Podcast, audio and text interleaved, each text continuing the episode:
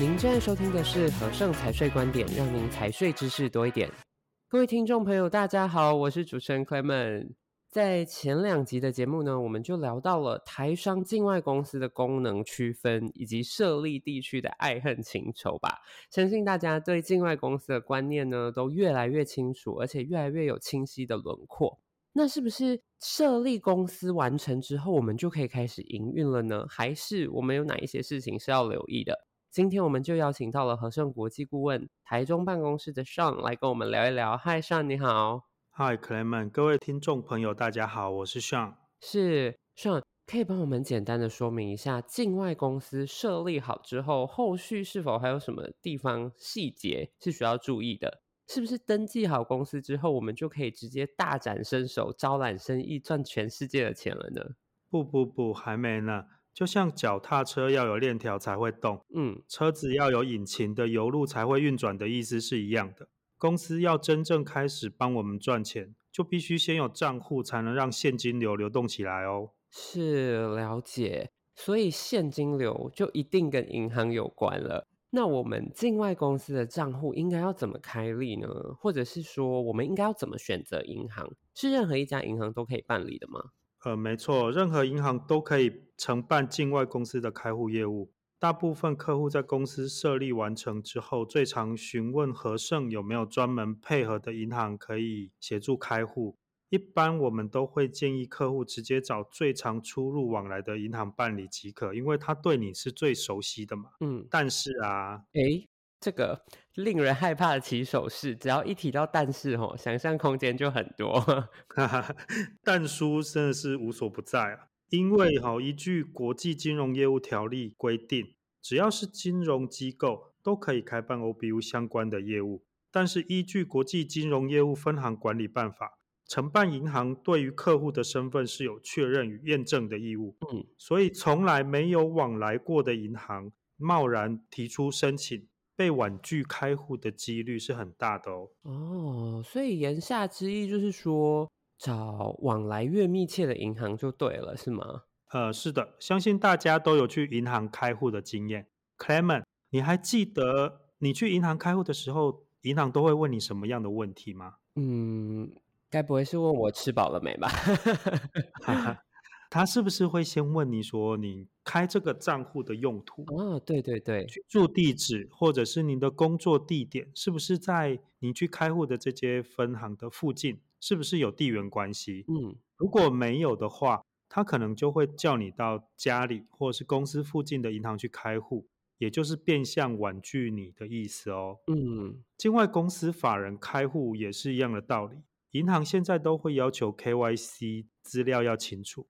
那我们所谓的 KYC 就是 Know Your Customer 的简写。另外，为了要因应国际防治洗钱以及打击资助恐怖分子，洗钱防治法实施之后，境外公司开户相对流程也更复杂了。基本上没有一到两个月的审核时间，账户是开不出来的。哇，我以前还会以为哈，银行对外国人，像我我是外国人，就会很严格，没想到这个是正常程序诶。所以找银行开户也是一门学问呢。那既然任何的银行都可以办理，那除了在台湾的银行开户，我们是不是也可以到世界上任何一个地方去开户呢？当然可以。境外公司的开户不外乎两个选项，一个是台湾的 OBU 账户，它的管辖权是台湾的金管会。嗯。第二是境外银行账户，譬如台商最爱的香港或是新加坡的账户。管理隶属权属于当地政府的金融监管机关。OK，那这两者的差异是在哪里呢？比如说，第一次开户的客户可能就会应该跟我一样不是很清楚，可以麻烦 Sean 帮我们解释一下吗？没有问题。台湾 OBU 账户使用起来相对上一定是比较方便的，嗯，因为账户就开在国内银行，人不亲土亲嘛，嗯，语言又好沟通，所以任何的变更或是异动。随时跑一趟银行都可以搞定。那如果你又是银行的 VIP，手续费又可以享有特殊的优惠折扣，这些都是账户开在台湾 OBU 的优点。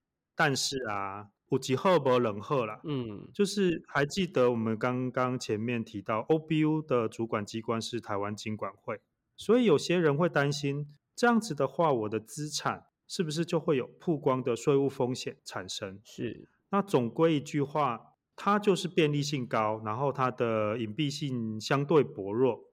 那境外的银行账户呢，刚好相反，它的语言沟通比较没有那么直觉，资讯异动或法律变更需要做的一些文件变动，都要经过邮件的往返来处理。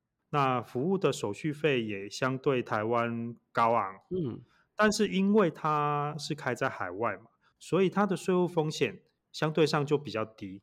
那总归一句话就是。它的便利性可能没有台湾银行那么好，但是它的隐蔽性就相对比较高哦。哦，了解。照上上面的说法，如果是我的话，考量资产曝光跟税务风险的问题，我就会比较倾向把账户开到海外去。诶，哦，听起来 Clement 也是高资产人士呢。没错，我思维上已经准备好了，只差资产到位而已。呃，其实基于近年来国际上的一些法律的趋势啦，举凡为了因应反避税的 CRS 啊、洗钱防治法，或者是最近的 CFC 的法规，现在都相继上路。那我刚刚提到的是这些议题，我们都可以在和盛的 Podcast 上找到相对应的主题去收听。嗯，那各银行对于境外公司的开户也都有相对应的条件要求。哦，刚刚谢谢 Sean 帮我们做了节目的推广，好感人啊、哦！那 CFC、CRS 这些对开户的影响又是什么呢？嗯，我们就简单分享一下。嗯，首先，台湾的 OBU 银行它开户相对比较单纯啊。不过，如果是全新的客户，一般的银行通常会要求台湾公司要先跟银行往来半年以上，才会协助开户。嗯。那如果客户没有台湾公司的话，要怎么处理呢？如果是无根台商的话，那就必须要另外先提供交易的合约或者是技术合同，而且物流与金流的交易走向都要说明清楚，更要评估公司的年度营收资讯，提供给承办人员进行审核。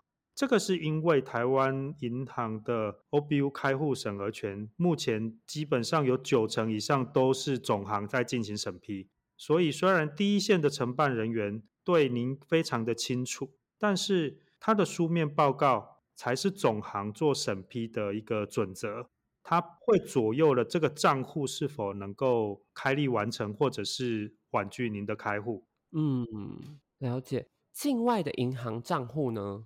境外的账户，那我们就以香港跟新加坡为例来说明。是香港的账户早期是台商前进大陆投资的首选，它账户的性质多以投资控股居多。虽然近年来因为中国的介入与反送中运动的影响而视为，但是它位居亚洲金融中心的底蕴，也不是那么容易就会被抹灭掉的。嗯。那香港的金融监督管理机构相对于台湾是严格而且守序的。开完户之后，每年固定的定审的资料，如果没有照规定提供，随时可以强制关户。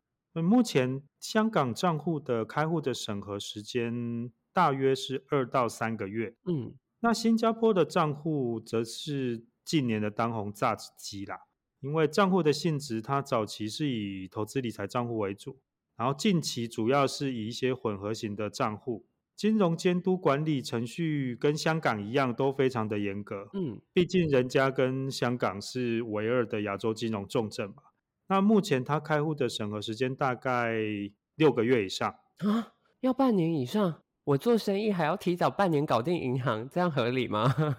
没，你没有听错，这个是真的。但是这个其实都是因为台湾的 CFC 所赐的。呃，如果 CFC 有听众还不是很清楚的话，也可以上我们 Podcast 去收听哦。嗯，了解了。所以其实不管是境外的银行或者是台湾的银行，听起来都是各有所长也各有所短的。这样子。我很容易陷入一个就是选择性障碍，哎，呃，其实总归还是要看实际上的需求属性啦。嗯，台湾的 OBU 账户真的是修个短袜又好用，嗯，因为我们可能会考量到它的方便性与成本的费用来讲，这样子。嗯，那当然，如果您有考量到更高层次的税务风险因素，那境外公司账户开在海外，不视为是一个更好的选择。哦，了解。所以今天的内容呢，我们主要是让大家有一个基础的概念。个别的案例呢，还是非常欢迎随时跟我们和盛顾问联系的，为您的问题可以找到解答。今天的时间呢，过得非常快哦，节目也到了尾声了。很感谢 Sean 来跟我们分享了境外公司银行开户的选择，也希望各位听众呢，都对银行开户有更清楚的了解了。最后，别忘了马上订阅频道，就能够准时收听和盛财税观点。也欢迎到 Apple Podcast 给我们五星好评及建议。更多财税相关资讯，欢迎浏览资讯栏或订阅和盛电子报。我们下期节目再见喽，拜拜，拜拜。